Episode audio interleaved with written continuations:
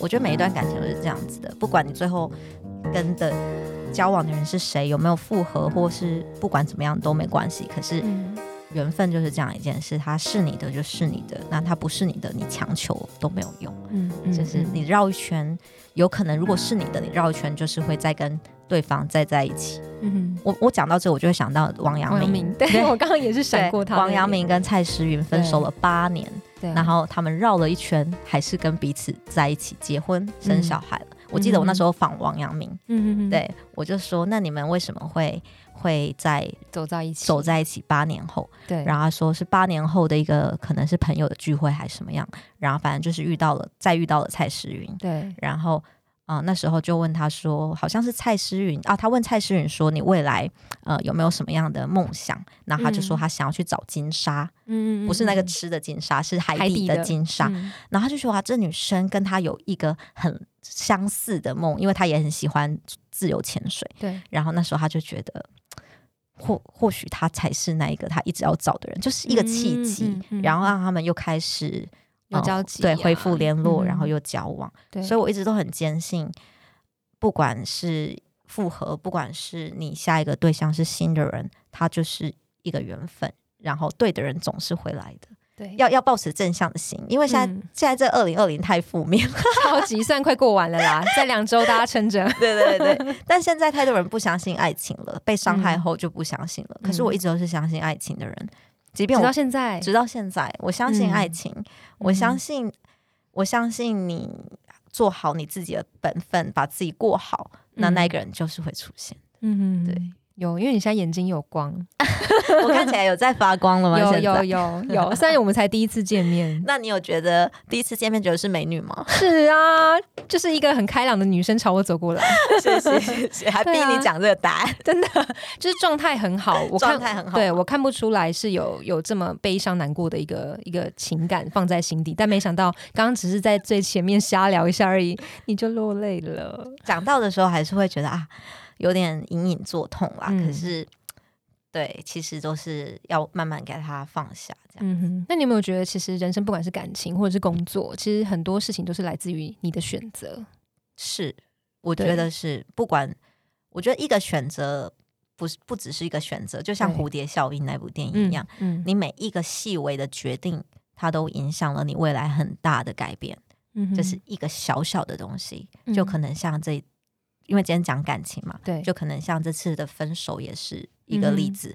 每一个在我们吵架或不吵架还在一起的过程中，每一个要吵架不吵架的选择，那都是选择，我可以忍下这一次啊，但我要吵，我可以不要吵，可是我吵了，每一个都是一个选择，我可以不要分手再试试看，但是我们分手了，这么多的选择堆积起来成为一个现在的状态，那人生就是各种选择组成的啊，所以我觉得好，当初如果我们没有选择这件事情，那未来有可能会发展成不同的方向，可是每一个选择的发生，我猜都是最好的安排，因为我一直很坚信一件事情，就是宇宙是有力量的，对，应该是讲说这是我有亲身的人生经验，就是我小时候国中要考高中的时候啊，然后我一直很想要考到我家里附近的一个公立高中，就是名不见经传，因为我住乡下，但就是公立的，然后在乡下它算是最好的高中，类似这样的概念，可是你拿来台北讲就是谁知道的那种感觉，可是至少就是公立的学费便宜，对，然后那时候很希望我国中可以考高中可以考到那一间，然后结果我差1分没有上，那我当下的心情一定是悔恨啊，觉得为什么我差1分没办法上，那我就变成我要去读一些私立的吗？可是这是一个转机，那时候我没有看出来，因为如果没有因为这样子的话，我就不会去考华冈艺校的舞蹈课，我从5岁就开始学芭蕾舞了，所以但我从来都没有想说这件事情会发展成一个专业，所以我也没有想说要去考舞蹈班，可是是因为我这个落马了，差了1分嘛，然后我就看了华冈艺校有独招舞蹈班的独招，然后我去考试，结果我就第1名考进华冈艺校的独太厉害吧舞蹈科，然后当下的心情是很雀跃的啊，觉得哇，我可以进这个学校当进舞蹈班好像是蛮有趣的，可是还是没有觉得它是好事，一直都觉得只要多花钱，然后又没有上公立高中，然后你要一个人面对，又要一个人面对，怎么就是一个人住什么什么，就好多觉得很悔恨啊，然后又想家，因为第一次离家，然后每天都好想家好想家，直到这时间拉了长了，我那时候是15岁的自己16岁的自己，我现在拉了5-6年后，我回头去看这件事情，我就觉得如果我今天真的上了那个学校，那就是一个一般的高中，那不必有可能我也不一定会读到多好的成绩，毕业后不一定会念到好的大学，那可是我现在我现在回头看，我因为我念了华冈艺校，所以我可以提保生，我进了，如果我不想念舞蹈班我还是可以提保，我就进了实践大学，那我那时候进实践的时候我是啦啦队的校队，然后前一年我就觉得读了第一年我就觉得我想要让自己念更好的大学，应该不能这样比，应该是说实践那时候念的是社工，可是我觉得如果要念社会学相关的，我想要找一个更具代表性的学校，更具代表性的学校，就是比如说在社会学上是比较可以常常被提起的学校嘛，然后那时候我就查到了东海大学，然后因为社工跟社会系是不一样的，社工是比较以助人这方面为主的，那社会学它就是比较多哲学理论性，然后哲学经济学这些东西，政治学加在一起的东西，然后那时候我就觉得这看起来好像比较符合我想读的东西，因为我喜欢思考，我就是喜欢写东西，那社会系就是你要写很多报告，你要写很多文章，你要批判性，你要看事情看得很全面，那时候我就觉得我要考转学考，然后我就自己报了转学考，然后也没有补习什么的，我就对，因为你刚才有说你是不补习的，但我在实践也都是考全系前3名，在社工的时候很努力，然后那时候去考了转学考，就进了东海嘛，对，然后呢进了东海之后就是毕业了什么的，我才回头看了我这一段人生的经历，觉得那如果那时候真的多了一分呢，我上了，有可能我就觉得我都上公立高中了，随便啦，我就可能大学不一定可以考到好的学校，那我也不会经历了整个华冈艺校的这段期间的这么多彩多姿的生活，而且其实华冈对我来讲是一个很大的奠基，除了舞蹈之外，因为那时候我们有点像一个小的大学，所以要写很多企划案啊，去借城市舞台去表演，那企划案是我负责的，所以那时候我就学会了怎么写企划案、企划书，去排版，去做这些东西，对我来讲念大学是很有用的，或者是甚至到之后我面试的时候我都觉得这是一个很有用，那因为这些养分让我面试很顺利，然后上东海什么各个方面都变得更顺利，上台报告都很顺利，然后毕业后我觉得不管做什么职业对我来讲都是一个曾经的事情推动我到现在这个地方，因为我觉得这分享很有趣的原因是因为它也很有帮助，因为我今天才在来的路上，其实早上去台科大我一个朋友他邀请我去做演讲，然后其实有点像是那种职涯分享这样子，然后面对的是大一的新生，对，那他那时候我朋友他就告诉我说他希望我可以给这一群商社系的大一新生们一点力量，让他们知道说其实他们现在选择了念这个系不是这么的没有用，不是说一定要念医科啊或是什么经济相关的你才有出路等等的，他就要我给他这样子的一个启发，所以我那时候在整理这一题的时候我就在想，对耶，其实我虽然念中原商业设计系，但其实我从来没有做过设计，但因为有了设计系的那些养分，就像你刚刚提到的，我反而因为这东西而加分，然后在不同的领域上我可以带着这个养分继续创造更多可能的事情或是可能性等等，是就有点类似这样的感觉，对，所以我就像我们刚刚前面讲的，就是宇宙的安排都有它的道理，对，你说的宇宙的力量，对不对，对，它都有它的道理的，我讲真的就是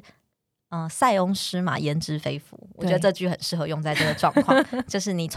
以为你当下你现在多挫折多难过，但你不会知道你这个失去其实是为了你后面更大的获得而铺成的，对，我永远记得那一年就是高中放榜，我其实一直很想念世新广电，就是我想要走传播类的，但你看跑去中原商社，现在还是在做传播就是那时候差 0.2 分可以推甄上世新广电，但我后来再回想，如果我差那 0.2 分进了世新广电的话会怎么样，我觉得我可能就不会遇到现在的先生，因为他是世新广电的，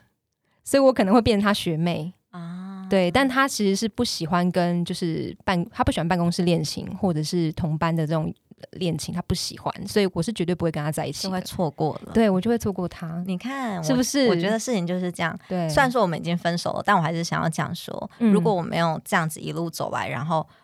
我不是念什么 marketing， 不是念 fashion marketing， 也不是念 fashion design， 可是我一直都有一个梦想，想要变成时尚产业的一环的一份子，我很想要当时尚编辑，从以前，但我就是没有这个机缘。我是跳舞的，然后我又念社会学系，怎么办？怎么样成为就是时尚产业的人呢？然后那时候看穿着 Prada 的恶魔，觉得我以后一定要变安海瑟薇，我要变小安那个角色，我要这样美美的进办公室，然后参加好多时尚的 party， 参加好多媒体的场合。那你以为这些东西宇宙听不见吗？没有，他听见了。那当然不是说你跟宇宙许愿就可以不用努力了，并不是这个意思，是你许了愿望之后，你开始往这个目标努力。那时候我记得我大学毕业第一份工作是机场的地勤，在新加坡，很莫名其妙吧？我人生是很多故事的。然后那时候也是因为一个误打误撞，我从来没有想要做航空业，因为我身高是比较迷你的嘛，大家都知道。然后我朋友一直很想要当空姐，然后那时候就跟我说有在招地勤，然后我刚毕业，我也是彷徨，然后就想说那我去考考看，结果就考上了这个地勤，然后就飞到新加坡去生活了。然后你人生很多时候都一个人独自面对。对的，我人生很独立的。然后飞到新加坡生活，我之所以觉得新加坡这个工作经验对我来讲是对我后来有用处，除了它可以赚钱之外，它还可以让我练习口说，每天都要讲英文，因为新加坡的另外一个母语就是英文嘛。那我又在机场上班，所以我跟同事，我跟我的客人来，全部都是讲英文。然后我那时候又是在 ANA， 就是日本航空，然后所以我日文又同时可以用得到，好好哦。对，所以我就那时候我就是很常用到英文跟日文两种语言，对我来讲是一个打好的一个小小的基础，但我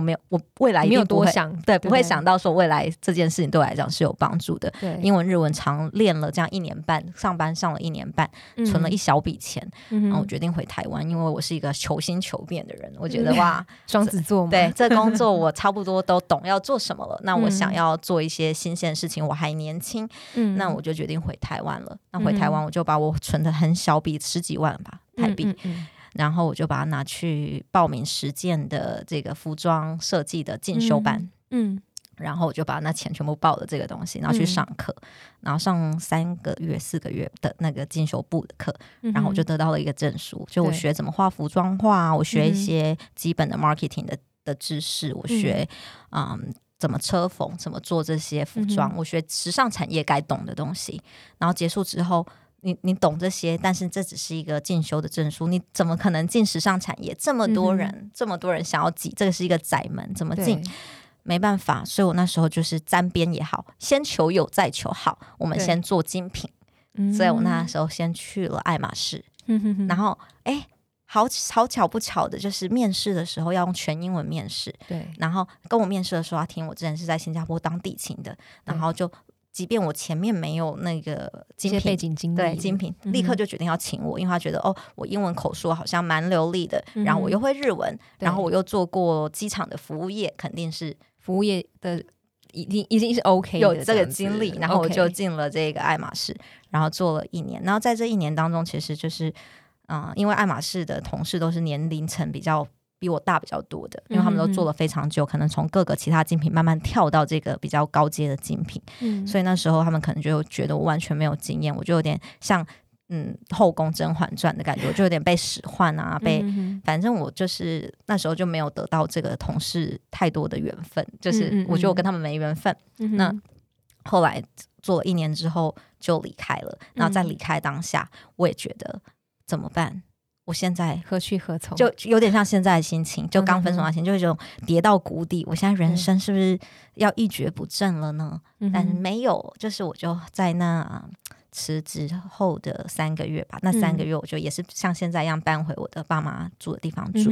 然后我就每天都很努力的就是运动，就是想把时间用的很充实，运动啊，然后看书做什么，然后一直看相关的编辑类的履历，然后结果呢，我就看到了妞新闻，然后因为我没有相关经验，可是我就写了一个洋洋洒洒写了一篇很可能感人肺腑的履历没有，我就把我的想法对，然后以及我多想当编辑这件事情写在里面。对、嗯，然后遇到一个贵人，他是一个现在还在其他媒体当总编辑，然后那个总编辑真的是贵人、嗯、他就是看了我的履历之后，他就请我来面试、嗯、然后面试他就说好，那你回去想个3个题目，就是新闻标题、嗯、然后写3篇文章在明天或后天传来给我，传mail来给我看、嗯、对，然后我就觉得、哦、这是一个机会，所以我快点回家就想了3篇新闻的标题、嗯、因为在这之前我已经先看了很多网络媒体的文章，因为我想要做这件事情、嗯、我看了很多杂志，我看了网络媒体的文章、嗯、然后我就想了3个我觉得现在时下女生会被吸引的标题、嗯、写了一篇是美妆的，一篇是可能时尚，一篇可能是旅游，我有点忘记、嗯、我就写了3篇，然后我就把 mail 传给这个总编，然后总编看完之后就再请我去2次面试、嗯、然后在面试的时候他就跟我讲说，我觉得你的文笔很好，可是我觉得我一看就知道你没有做过、相关的工作、嗯、因为你没有抓到写新闻的要点、嗯、然后即便我真的觉得你写得很好，对，然后他就说可是呢我觉得我想要给你这个机会试试看，即便你从来都没有做过，因为我觉得你好像是可以被雕琢的。你看他是一个贵人啊、嗯、然后他觉得我文笔好，即便我可能没有抓到要点，可是这个进来之后你做久了，你可能就知道怎么写新闻的格式或者是新闻的标题怎么下、嗯、他那时候就愿意给我这个机会，对我来讲是就是弥足珍贵的机会嘛，然后我就进了牛新闻。那时候进去的时候，我就是永远都是第一个到公司，然后几乎最后一个走、嗯、对，就是很早到、嗯、很努力，对，很努力的想要把这件事情做好，我就是这样的一个人、嗯、当我不想要给对方失望，就是你给我一个机会、嗯、我想要做到最好、嗯、然后那时候就是打好了这个基础在牛新闻、嗯、然后后来才有这个机会可以、到 L 上班、嗯、所以我就觉得是人生都是一个不断累积的过程，对，一个累积的过程、嗯、然后你很多时候你以为是失去，可是其实它是为了未来的获得铺陈。如果我那时候一直觉得我在爱马仕的同事大家都很喜欢我，然后我又可以领稳稳的薪水，有可能我就会安于舒适圈、嗯、对，我就不想动了嘛、嗯、可是就是因为总是会有一些东西在打击你，或者是阻碍你前进，阻碍你继续安稳的生活的时候，他、嗯嗯嗯、逼你跳脱了你的舒适圈、嗯嗯嗯、这时候你就会进步，就怕等秋骨等到用的这个概念还会讲台语，就是真的你骨头断了你再长那是更强壮的。嗯嗯嗯，那些杀不死你的都不足以致命，杀不死的都会成为你未来更好的养分，真的，不管是在工作上或是感情上等等的。因为其实现在看我的这个状态，可能感情好像没什么问题，因为最近比较困扰我的就是工作，所以那时候其实在你访纲的时候就在想要问Haremi说，这个行动力到底从何而来，就是当你感觉好像状态不是很好的时候，你怎么样让自己抓到一个重心之后就往这个目标往前冲。我觉得人都会有惰性，这完全可以理解、嗯、就是人一定有惰性、嗯、我也常常有，我完全承认，就我常也会呈现蛋黄哥的状态，不想被动可是我觉得很重要的是人不要给自己太多的目标，行动力来自于很纯粹单一的目标、嗯、你一次下太多的目标的时候啊，你就会很容易觉得我这个要做那个要做，很混乱，人一天只有24小时、嗯、那你就会变成什么都做到最后你都好累，都不精，然后都不想做了，你就会放着摆烂了、嗯嗯、这样是不好的。所以我常常告诉自己，即便我有这么多件事，我有5件事我都想要达成，我都想要在2021达成，我都想做，但哪一件事情最重要，我就开始写顺序、嗯、我把这我觉得我应该要先解决的事情排在第一个，写完之后你思考后，我看了我第1件事情，我觉得我这件事情先要解决的，我先做到这件事情、嗯、我后面再慢慢达成，你就会有一个更清楚的蓝图，觉得啊我要先做1，这时候就容易多了、哦、对不对？因为有时候你5件都要做，我觉得我不想做了，我就要变蛋黄哥了，不行，因为我现在只要做1而已，其他事情是等1、嗯、有一个慢慢的雏形的时候我们再来接、嗯、那我们先把1做好。嗯，专精一件事情比一次做很多件事情但都做不好还要来得好。对对，因为其实你之前在牛新闻，然后我现在在广告业，其实那个状态就是你得从同时的兼顾很多很多不一样的事情，是是，所以我觉得那是一个消耗，那是对我来说，我也觉得。但我的意思是说，当然现在人都是斜杠的，一定要同时兼顾很多事情，可是你我们要怎么样行动力不被消散的方式是我们可以同时兼顾、但你只要让一做到最好，应该是这样讲，顺序依序的吧，依序把它做好。比如说我现在又要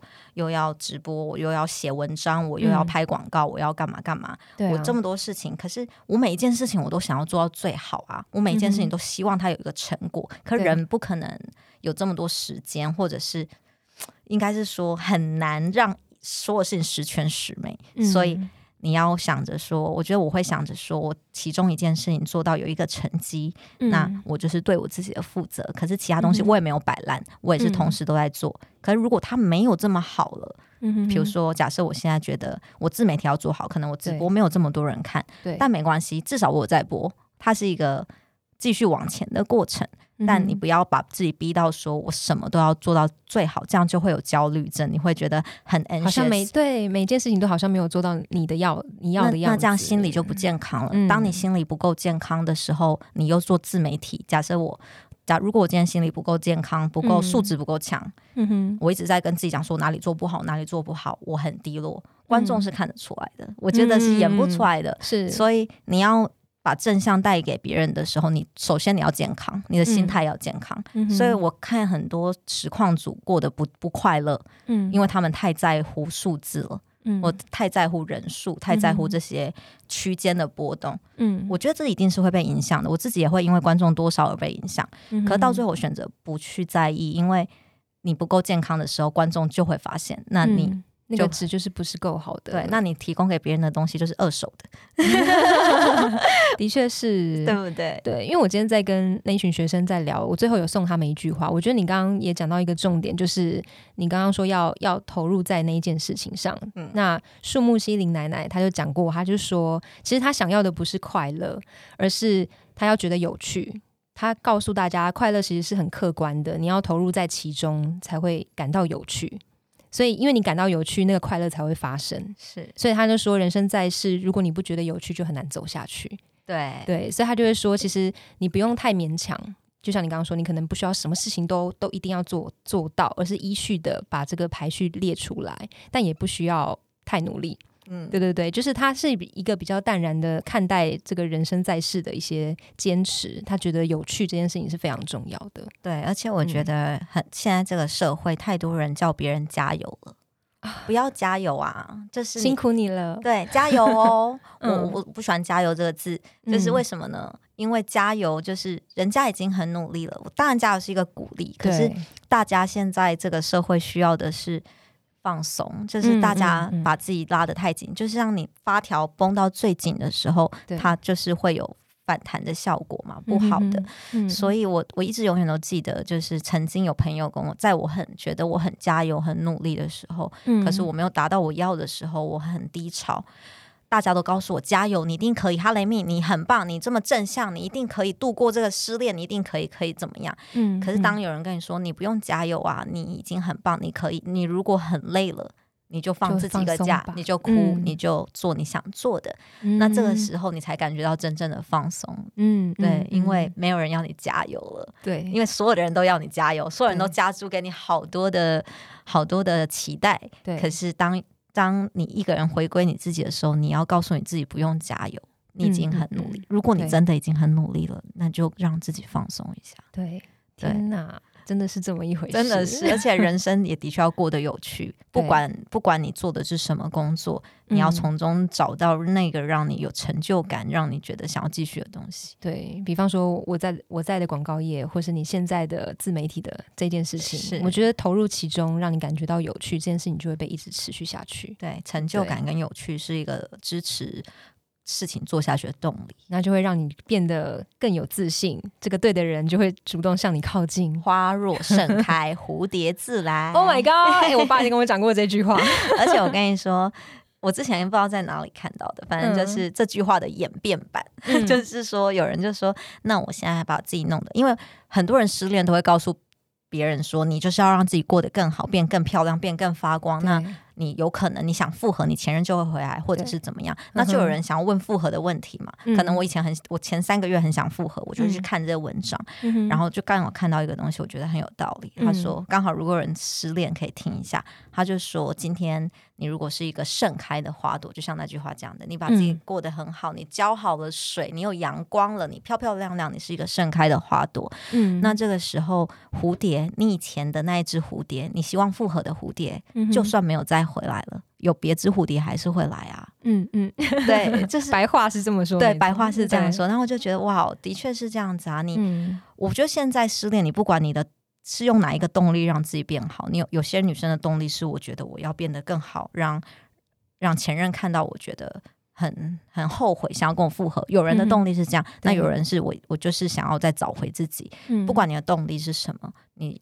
先爱自己，然后把自己过得好比较重要、嗯嗯、对，没错、因为圣诞节快到了，那其实这一集其实有一个非常特别的厂商赞助了Haremi一个品牌，那是非常美丽的，然后适合在约会的时候或是你希望蝴蝶飞过来的时候穿戴的一个饰品。然后好，我现在要讲的这个就是虽然它听起来像是我们想要promote 这个品牌，但也不是，是应该是讲说，因为现在的女生啊，要约会的时候会想要有一些小东西点缀在自己身上，让自己更闪闪发光。但是珍珠这个东西是一个对小资女孩来讲是一个很昂贵的东西，是有点没有办法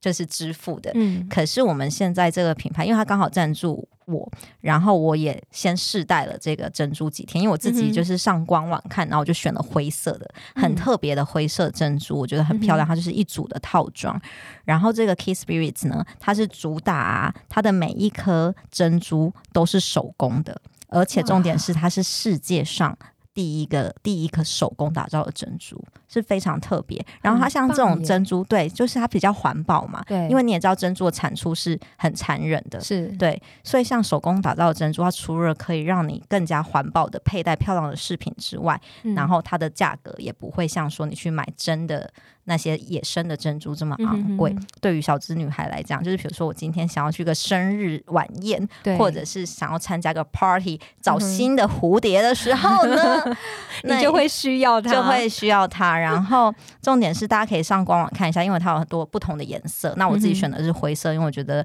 一般珍珠都是白色的，灰色还蛮特别的、嗯、然后在搭配服装上也会显得比较有气场、嗯、所以我就选了灰色的、嗯、然后如果大家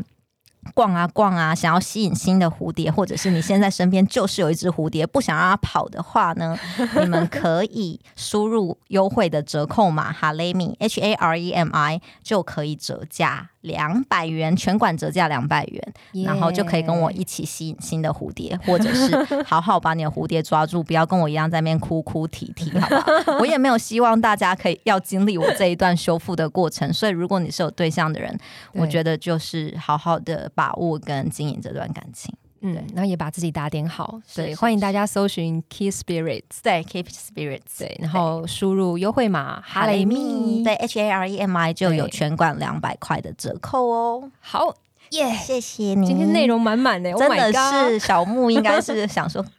脏话，要回去要剪超长的这样。好，那因为刚好我们刚刚被敲门了，大家有听到吗？对，我们的时间差不多了，对，今天算是聊蛮多的耶。对啊，我会再好好的剪辑它。会不会聊太长啊？会不会聊太长？没关系啊，我们这节目不就是